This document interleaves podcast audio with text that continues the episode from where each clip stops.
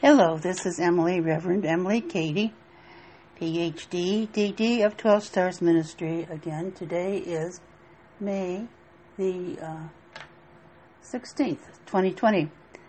And I want to do another short podcast for you, following up on the, uh, the 12 Gates of Conscious Evolution, or the Ministry of the Holy Mother, that we started last week. And I hope to be able to be able to go through each one of these um, one at a time, maybe one a week for a while until we go through the 12 statements of truth to evolve our consciousness. That's the teaching of one of my teachers, Emma Curtis Hopkins. And I'm not going to recite again her her history because um, I want to keep these uh, podcasts as brief and as concise as possible, being mindful of honoring your your precious time and your precious interest you can always go online and look her up, Emma Curtis Hopkins, the mother of New Thought in America. That's New Thought, not New Age. Anyway, she was a Christian mystic, so the words that you will hear that I will quote from her are of that nature. She was also living during the Victorian era, so her language reflects um, reflects the status of her time. The thing that I want to celebrate today is the very first statement of truth, the first gate of conscious evolution, is that she says very plainly, very clearly, that there is good for us. There is good for me, she said. My good is my God, my life, my truth, my love, my substance, my intelligence, omnipresent, omnipotent, and omniscient. She descends right out there.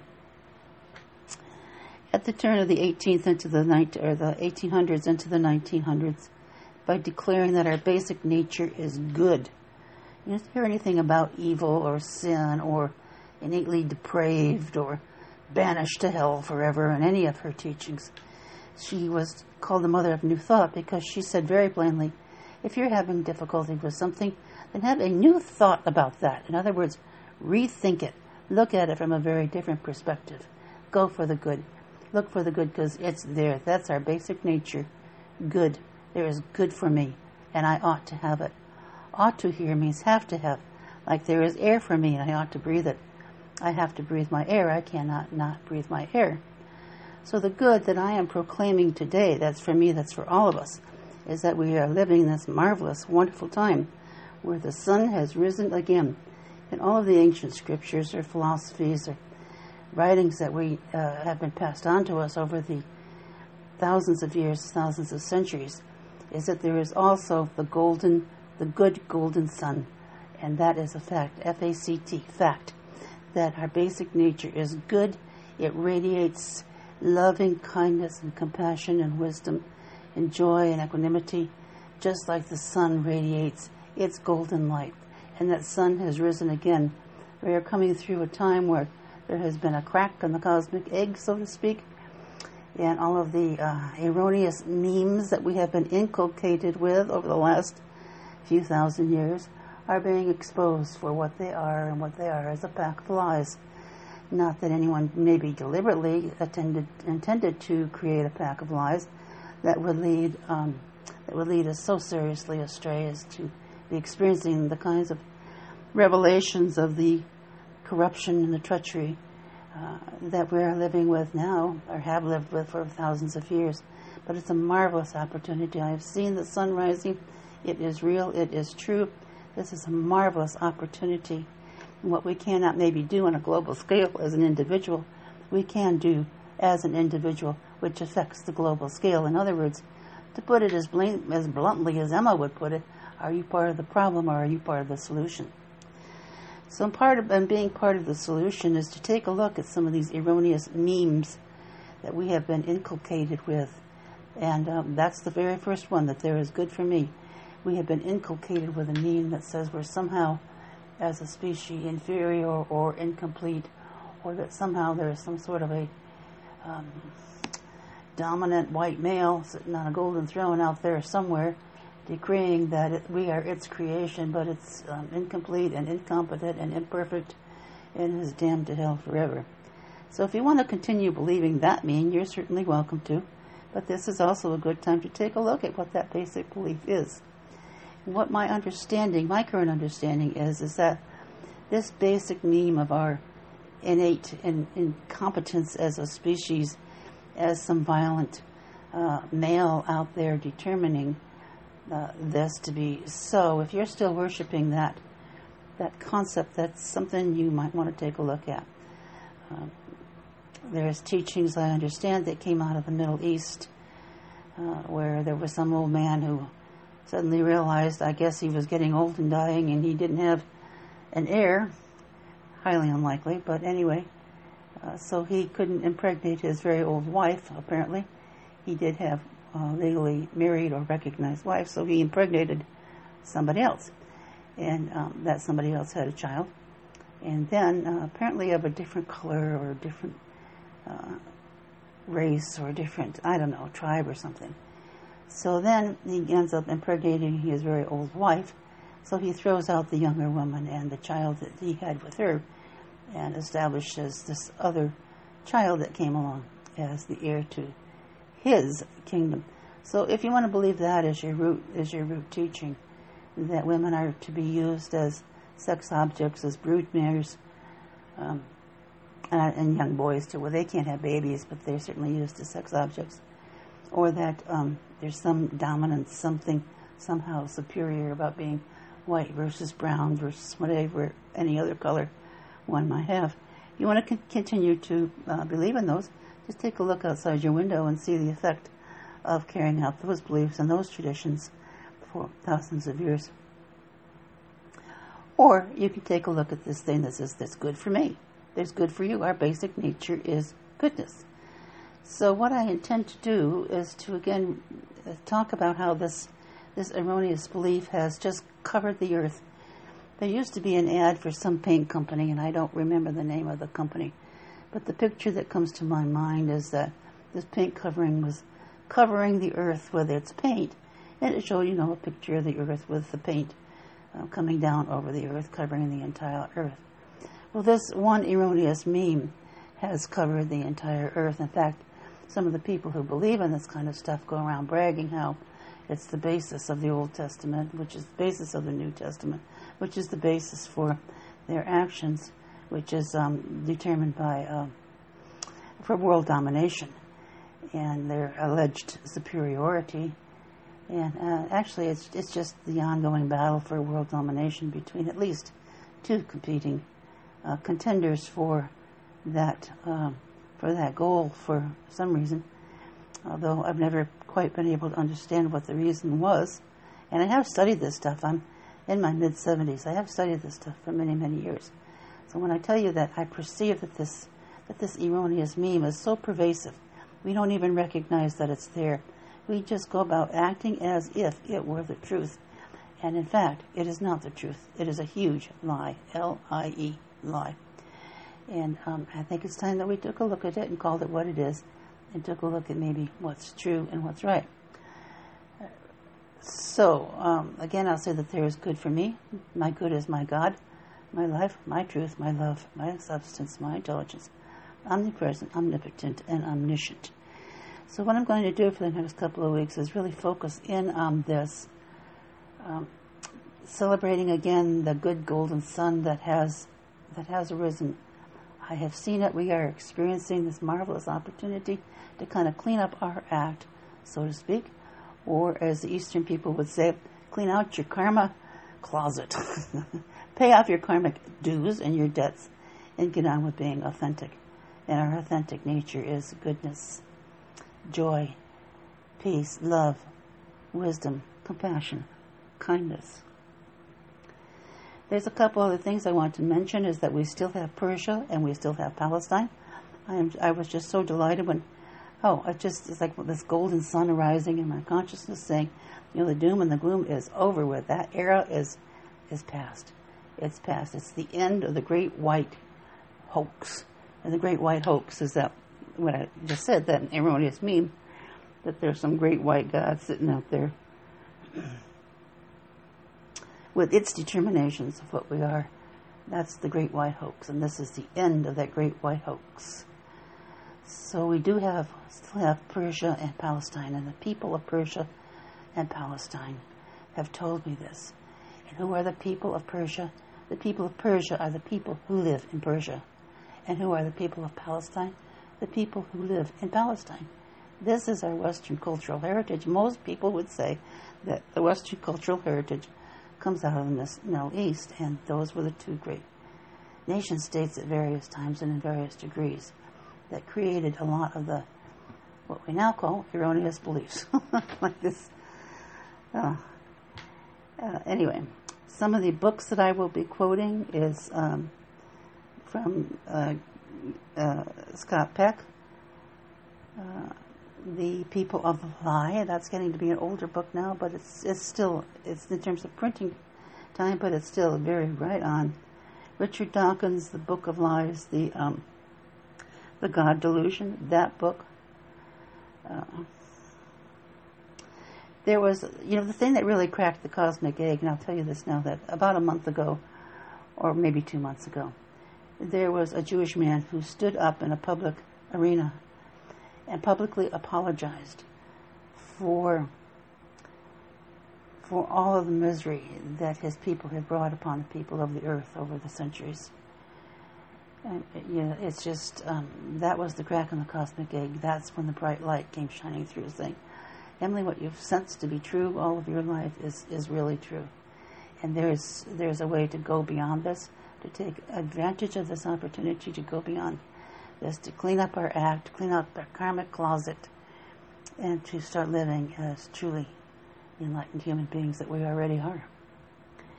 So I'm presenting my ideas uh, based on a lifetime of living and a lifetime of study.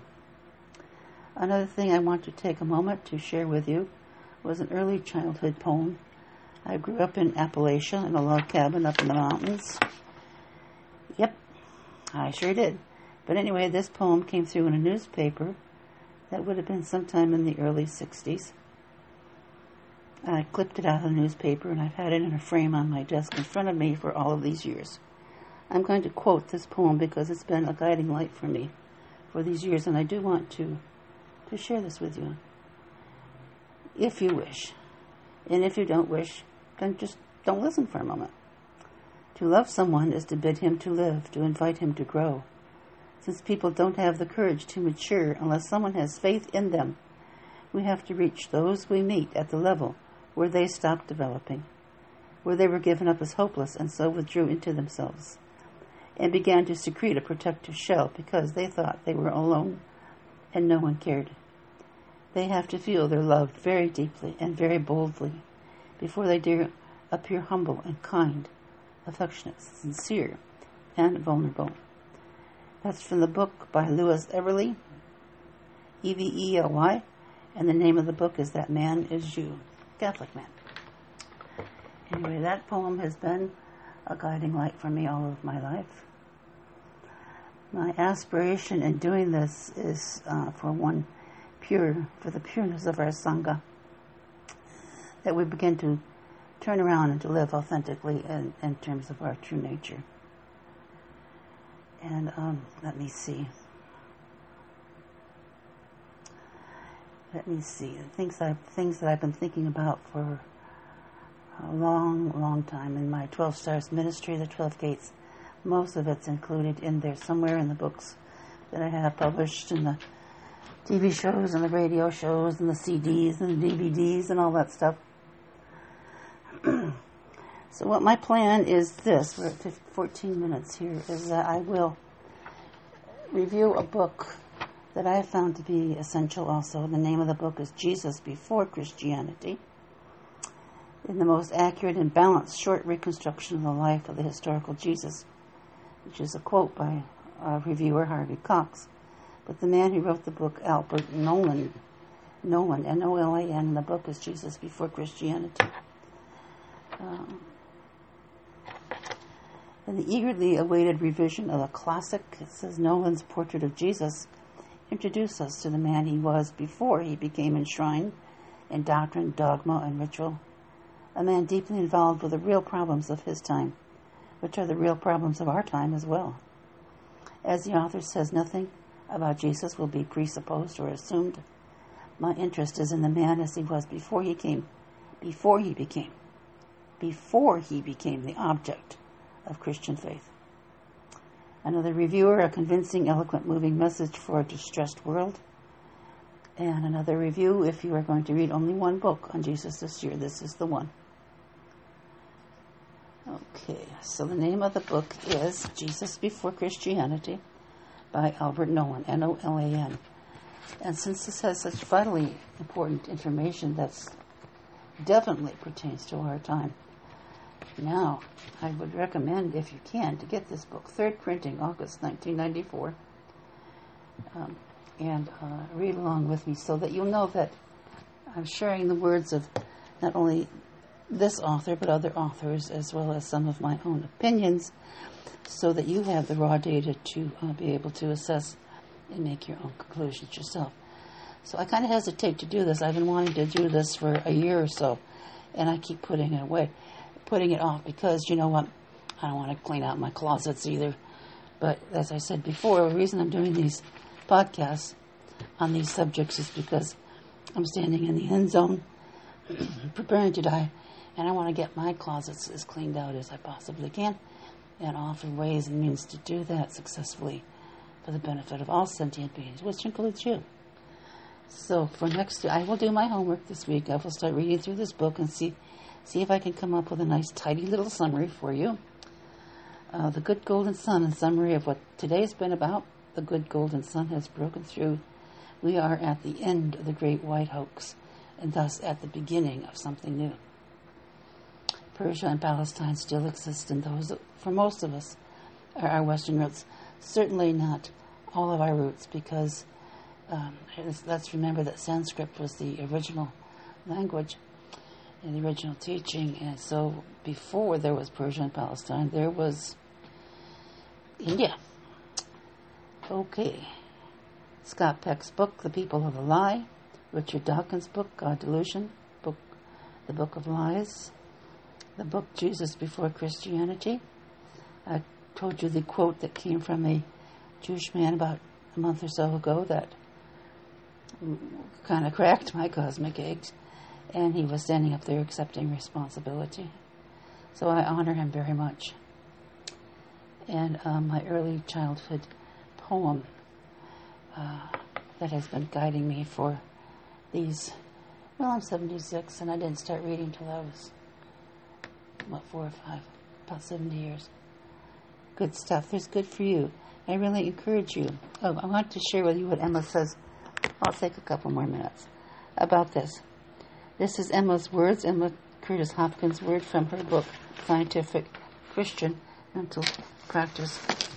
And also, I want to remind you that I'm not a Christian either, so that um, if these words, any of these words, are disruptive to you and uncomfortable for you, then use words that are comfortable for you. Because that's what Emma's intention was to get away from all this negative programming, these negative.